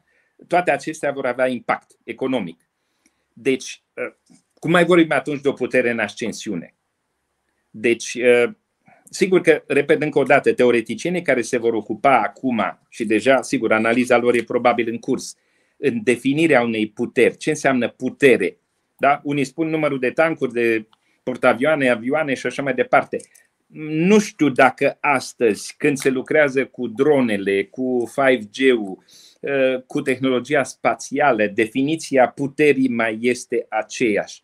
Foarte probabil că China va dori să rămână în ascensiune, însemnând performanță exact în aceste sectoare care în noua definiție a puterii, a puterii statale, a intereselor naționale apărate prin aceste performanțe, se vor integra într-o nouă formulă. Să-și impună interesele, nimeni nu poate să-și impună, poate Statele Unite, dacă vreți, are forța să facă ce doresc Statele Unite. Dar, spunea un politician american, ca să reușească, Statele Unite au nevoie de aliați, de parteneri, ca să-și impună interesele. Probabil că e aceeași problemă și pentru chinezi. Să-și caute parteneri, să definească relația cu protagoniștii majore ai competiției internaționale în termeni care pot să fie gestionați în pace, nu prin conflict. Just. Uh, Alex Cătălin e un elev care ne urmărește și care ne pune o întrebare mai degrabă de istorie. De ce în China Roșie nu a căzut comunismul precum în URSS? Întrebarea este superbă, răspunsul este foarte simplu și dezorientat. Dezorientant. Pentru că nu e același comunism. China nu este URSS. Partidul Comunist Chinez nu este PCUS-ul, nu este Partidul Comunist Român, în niciun caz. E cu totul altceva. Dacă vreți, chinezii puteau să-și pună puteau să-și pună în urma reformelor din anii 80-90, puteau să spună că au ajuns într-un sistem social-democrat. Dar ei au păstrat titulatura de până atunci a partidului la putere, a sistemului politic, pentru că asta o știau miliardul de oameni. Și nu poți să educi un miliard de oameni în 10 ani, în 15 ani. Abia au putut să-i educe să înțeleagă ce înseamnă McDonald's, ce înseamnă televiziunea în culori, ce înseamnă să scapi de sărăcie, să nu mai trăiești cu un dolar pe zi. Deci, ă, redefinirea comunismului ar fi o chestie extraordinară dacă noi am înțelege-o dincolo de clișeele și înțelegerea noastră care se raportează la trecutul nostru. Ceaușescu, a, ăsta e ca Ceaușescu, ăsta e cum era Partidul Comunist Român sau Stalin sau Hitler. Toate se raportează la aceste clișee. Ele nu fac decât să ne deruteze. Eu nu spun că acolo nu există comunism. Eu spun că acolo există un alt tip de comunism și că dacă te uiți atent, începi să devii nesigur în a defini comunism. De-aia unii acum mai spun că e un stat autoritar, că e un capitalism de stat și așa mai departe. Și vă spuneam că etichetele care se aplică în alte regiuni ale lumii, și vorbeam de Asia, pe care o mai știu, etichetele care se aplică statelor și sistemelor politice din Asia nu îmbrățișează în totalitate confortul nostru de a lipi aceste etichete pe care noi le știm. Au, au alegeri. Gata. Dacă au alegeri, cu asta s-a rezolvat. E adevărat. Dau alegeri în mod specific. Nu spune în ce țară mare asiatică, cu mare producție. Da? Spune muncitorilor din fabrică, mergeți și votați pe Cutărescu. Da. Pentru că uh. așa e jocul. Da? Deci trebuie să fim foarte atenți și spuneam adineaori ca răspuns la observațiile corecte ale domnului Mihali, sistemul de selecție a elitelor se face în mai multe feluri în lume. Feluri în care unele noi le acceptăm și le înțelegem, alte care nu le înțelegem și atunci le respingem.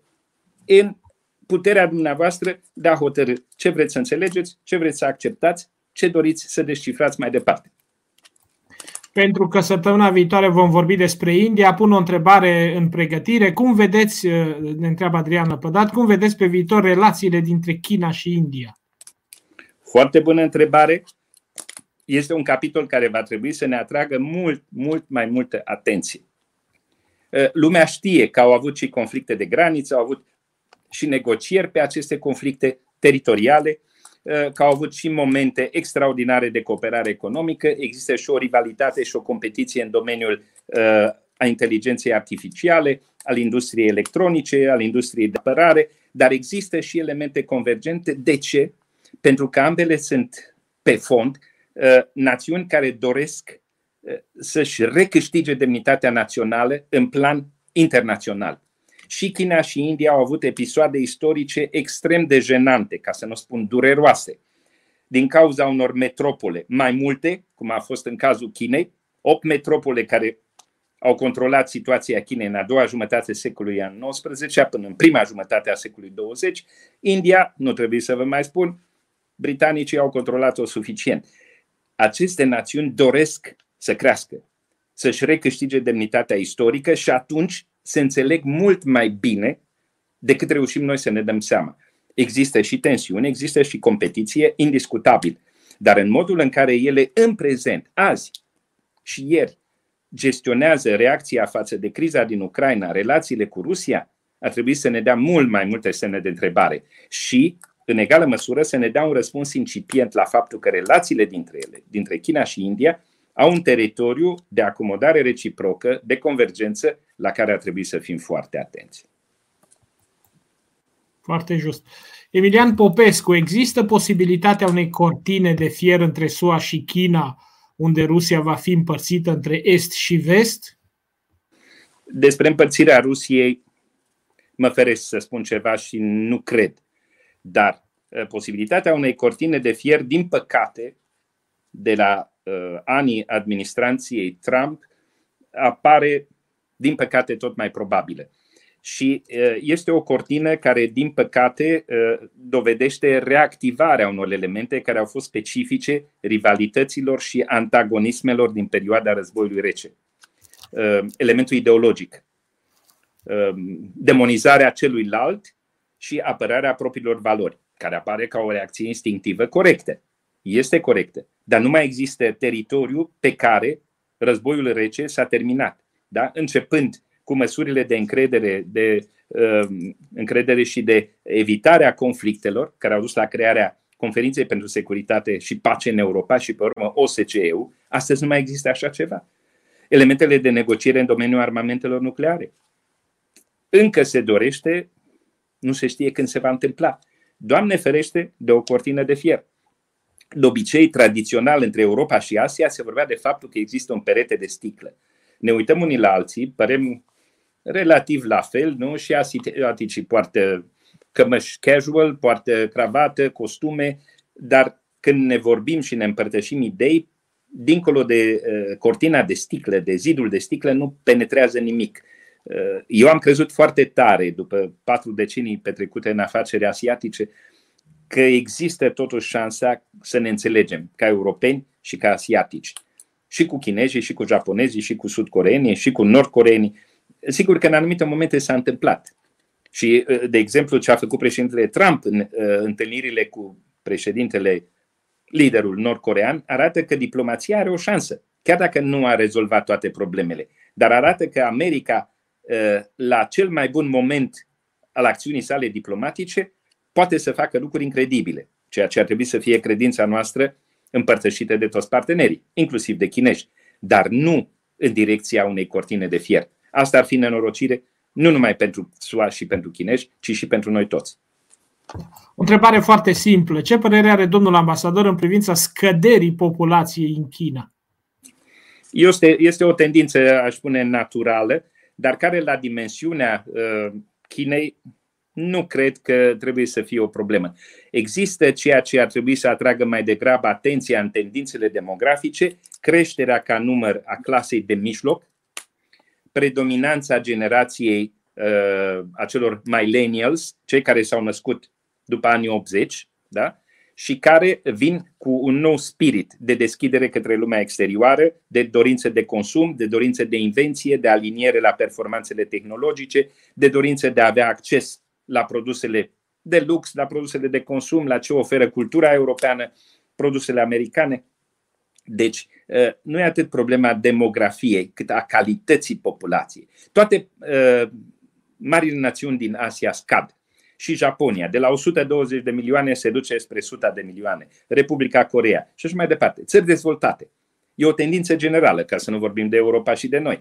Dar uh, calitatea populației este altceva. Iar generațiile de acum, da, acești uh, millennials care domină Asia, cifrează în total 600 de milioane. Știți cât millennials sunt în Europa? 60 de milioane. În Statele Unite sunt 66 de milioane.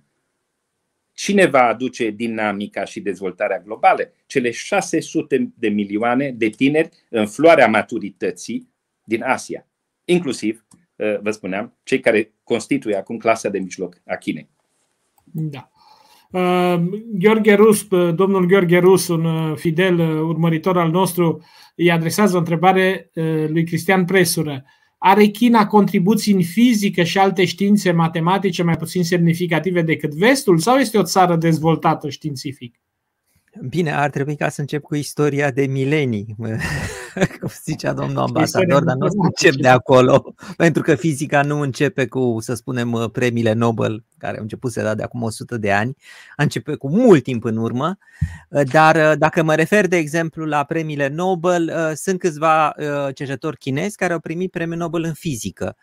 Xie Yang, de exemplu, este unul care a dovedit faptul că interacțiunea nucleară slabă Uh, are o rupere de paritate, deci se rupe simetria respectivă și a primit premiul Nobel pentru așa ceva.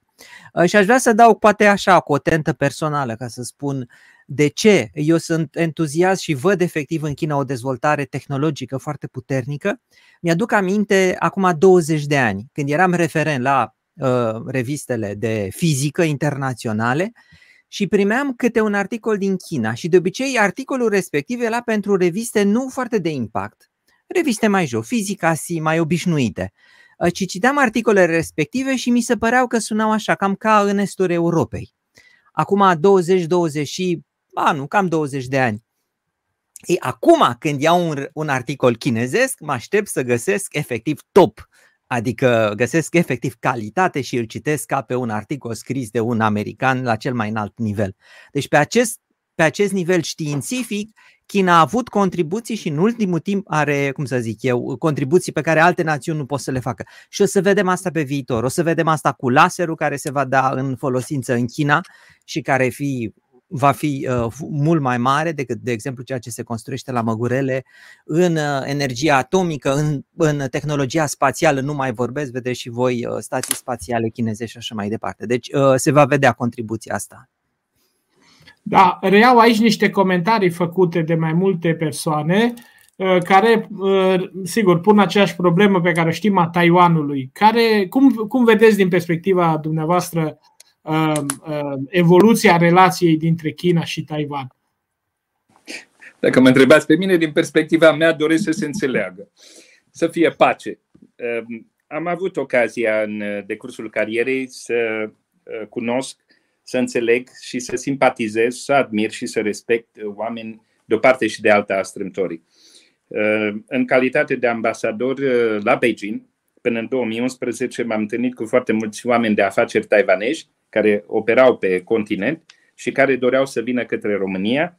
Uh, după 90, doresc să vă asigur că au existat asemenea deschideri și există înțelegere între Camera Națională de Comerț a României și Camera Națională de Comerț din, din Taiwan.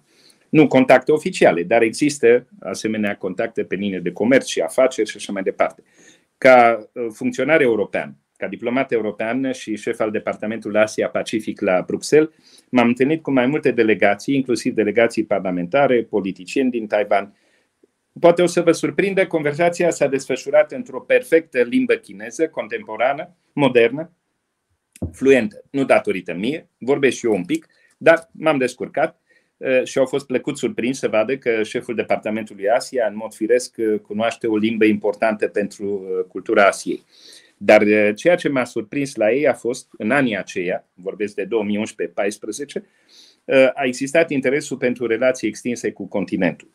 Deci, succesive administrații în Taiwan au avut percepții diferite față de relația cu continentul, cu Republica Populară Chineză.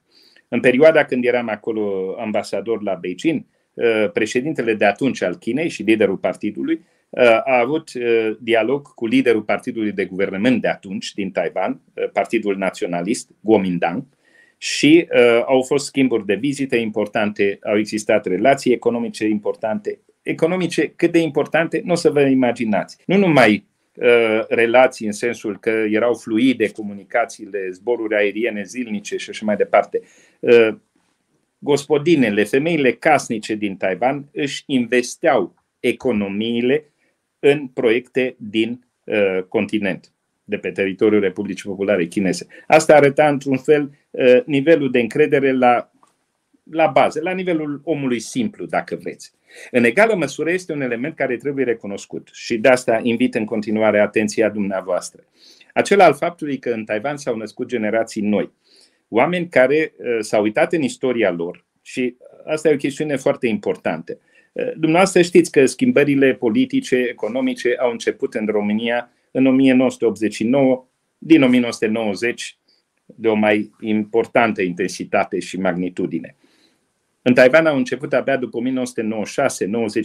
1996-97, după cum s-a întâmplat și în alte țări din Asia. Noi n-am fost atenți la, la ce se întâmplă în Asia pentru că eram prea preocupați de ce se întâmplă în Europa noastră și în casa noastră, în România. Dar să știți că democratizarea a început mai devreme aici, în Europa de Est, și nu în dragonii sau, cum le spuneau, tigrii asiatici. Da? Primul președinte civil ales din uh, liderii de opoziție în Corea de Sud a fost în 1997. Da? În Taiwan la fel. Deci foarte târziu. E adevărat că acum se acordă cu foarte multă generozitate certificatul de democrație puternică, consolidată, uh, multor țări din Asia, inclusiv Taiwanului, care nu este o țară, nu are elemente statale. Dar toate acestea uh, aleg acele elemente care sunt în zona noastră de confort și se uh, compatibilizează cu judecățile noastre, ceea ce nu este în întregime nici corect și nici acceptabil. De ce? Taiwanul nu este o entitate statală recunoscută nici la Națiunile Unite. După 1971-72, normalizarea relațiilor cu Statele Unite, după aceea restaurarea rolului Chinei la ONU, ă, singurul reprezentant legitim al poporului chinez a fost Republica și este Republica Populară Chineză. Taiwanul este o entitate cu care foarte mulți au relații. Uniunea Europeană are acolo un birou economic și comercial, are foarte multe schimburi, are un parteneriat de interes unii îl transferă în domeniul politic, nu știu dacă justificat, prefer să mă refugiez în această zonă de rezervă diplomatică și mulțumesc domnului Mihali că acceptă acestea. Ă, prea s-au grăbit unii să încurajeze alte etichete, alte elemente care politizează relația într-un mod care, aș spune, a adus numai repercursiuni.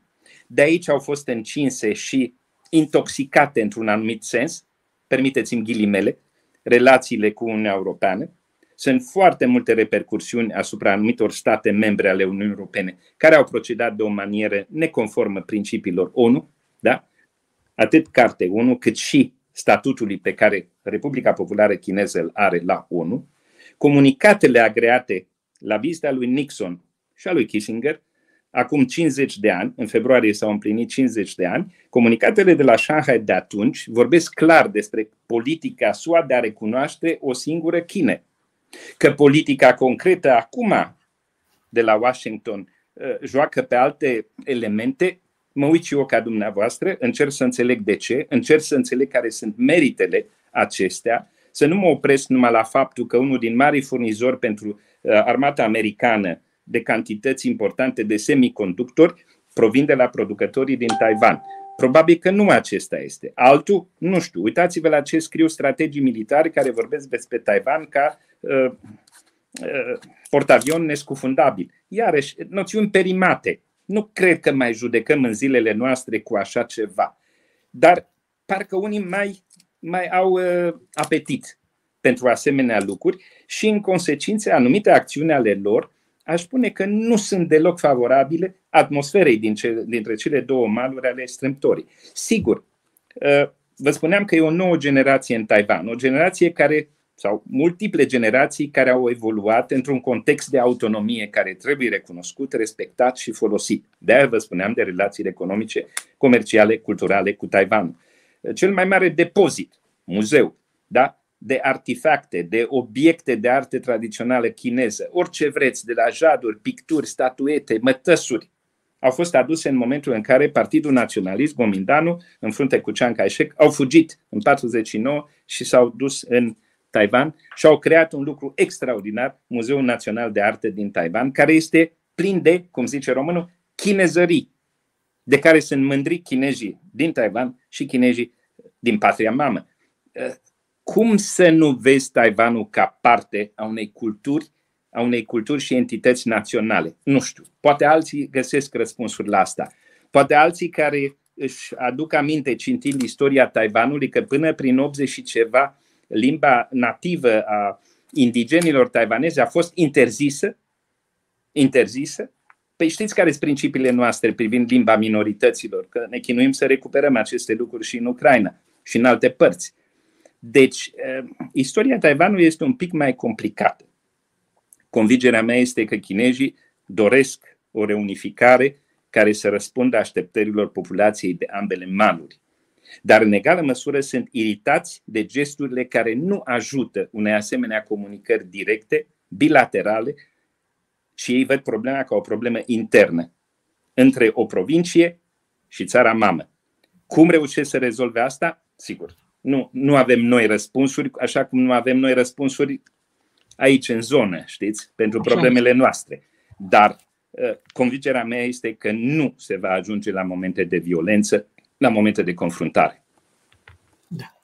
Domnule ambasador, ă, am sta ore în șir să povestim pentru că avem lucruri de spus și dumneavoastră aveți atâtea lucruri de spus. Ă, cred că abia am deschis subiectul China. Am dau seama, nu, Cristi, că abia, abia am atins foarte puțin, uh, sigur, ceva care ar trebui să se desfășoare pe mult mai multe episoade, cu mult mai multe uh, aspecte. Ar fi interesant la un moment dat, probabil, să, să realizăm o emisiune despre tot ce înseamnă dezvoltarea inteligenței artificiale, uh, să vedem apoi ce ar putea să, care ar putea să fie efectele sau cum arată dezvoltarea chineză în raport cu filozofia chineză, cu înțelepciunea chineză, cu cultura uh, într-un sens mai larg. Am putea de asemenea să facem și o emisiune care, sigur, ar, ar, ar fi de, de, un altă, de o altă factură în care să discutăm acea chestiune pe care ați întâlnit-o și dumneavoastră uh, în calitate de uh, șef al delegației pentru Asia la Bruxelles, referitor la drepturile omului, situația unor minorități în China, Um, sunt probleme sensibile, sunt probleme care, vedeți, știți uh, prea bine, uh, la un moment dat trebuie puse, pentru că altfel ele revin. E, ca, e un, sigur, fără comună măsură, dar um, putem lua exemplul Rusiei, al unor uh, neînțelegeri și al unor tratări poate ușor superficiale ale unor subiecte care după aceea se pot întoarce Um, uh, și uh, se pot întoarce împotriva noastră și pot să provoace efecte pe care să le controlăm mai greu. Dar oricum ar fi, cred că despre China trebuie să vorbim mult mai mult și probabil că evoluția evenimentelor din săptămânile viitoare ne va permite să, uh, să reluăm acest subiect peste câteva săptămâni, peste câteva luni, în contexte pe care le vom pune din nou Uh, sub alte tematici. În această emisiune și în seria din aceste, aceste 3-4 săptămâni vrem să tratăm aceste chestiuni foarte generale. Uh, nu, nu reușim, din păcate, în timpul pe care îl avem, să uh, intrăm mai aprofundat în subiecte. Am putea să decupăm 10 tematici cu domnul ambasador și cu alți invitați, dar cu deosebire cu dânsul și să le tratăm individual. Până atunci însă ne propunem să, să oferim aceste prime uh, imagini uh, uh, din, din perspectiva unor experți. Vom vorbi, cum vă spuneam, săptămâna viitoare despre India, vom vorbi peste două săptămâni despre Africa și vom vorbi peste trei săptămâni despre, um, despre lumea arabă, mai ales despre Orientul Mijlociu. Toate acestea, evident, vor fi influențate nu avem cum uh, să nu le discutăm din perspectiva conflictului actual din, uh, din Ucraina, a războiului, a relațiilor cu Rusia. Rusia, știm bine, uh, partener de primă mână al Chinei, partener al Indiei, partener al lumii arabe, partener al unor țări africane. Toate acestea, așadar, ne vor interesa în săptămânile ce vin și vom insista pe ele, vom, ne vom lua timpul să le explicăm și să încercăm să le înțelegem, invitându-i aici în emisiune pe cei care cunosc așa de bine aceste subiecte, așa cum uh, cunoaște uh, și uh, domnul ambasador lumea asiatică, pe care, sigur, ne vom bucura să-l avem din nou. Sper să ne permită timpul să realizăm bunoară emisiune despre, Chi, despre Japonia, poate despre Corea. Sunt civilizații mari, sunt civilizații uriașe care au contribuit la chipul de astăzi și vor contribui la chipul de mâine al lumii. Din această perspectivă, așadar, Uh, vom fi bucuroși să uh, reluăm aceste subiecte în emisiunile ce vin. Cristi, dacă vrei tu să adaugi ceva, uh, sunt foarte bucuros să mai auzim da. două, trei vorbe. Da, ce aș vrea decât să îi mulțumesc domnului ambasador și totuși să spun Ciprian că într-adevăr nu putem să epuizăm toate subiectele pentru că într-adevăr e foarte mult. Pe de altă parte însă, mie mi se pare că întâlnirile pe care le organizăm noi aici ne permitem totuși să vorbim mai mult și mai așezat și poate chiar mai academic. Pentru că adeseori când ne uităm la televizor, lucrurile sunt trecute așa repede, repede, efectiv prin fața noastră și printre o mâncare, printre o tigaie, printre un nu știu ce, am avut senzația că am înțeles, când de fapt a fost așa de suprafață. Și eu apreciez intervențiile acestea lungi, intervențiile adânci, intervențiile academice, pentru că e și un moment de reflexie, domnul ambasador, adică de gândire. Noi suntem aici puțin, ca să spunem așa, elevi sau studenți. Ne uităm la dumneavoastră ca la domnul profesor să ne explicați totuși cum vine, domnule, treaba aia. Uh, în rest, le urez tuturor celor care ne-au urmărit o seară plăcută, o săptămână frumoasă în continuare. A zice la revedere! La revedere pe săptămâna viitoare! La revedere! Și mulțumim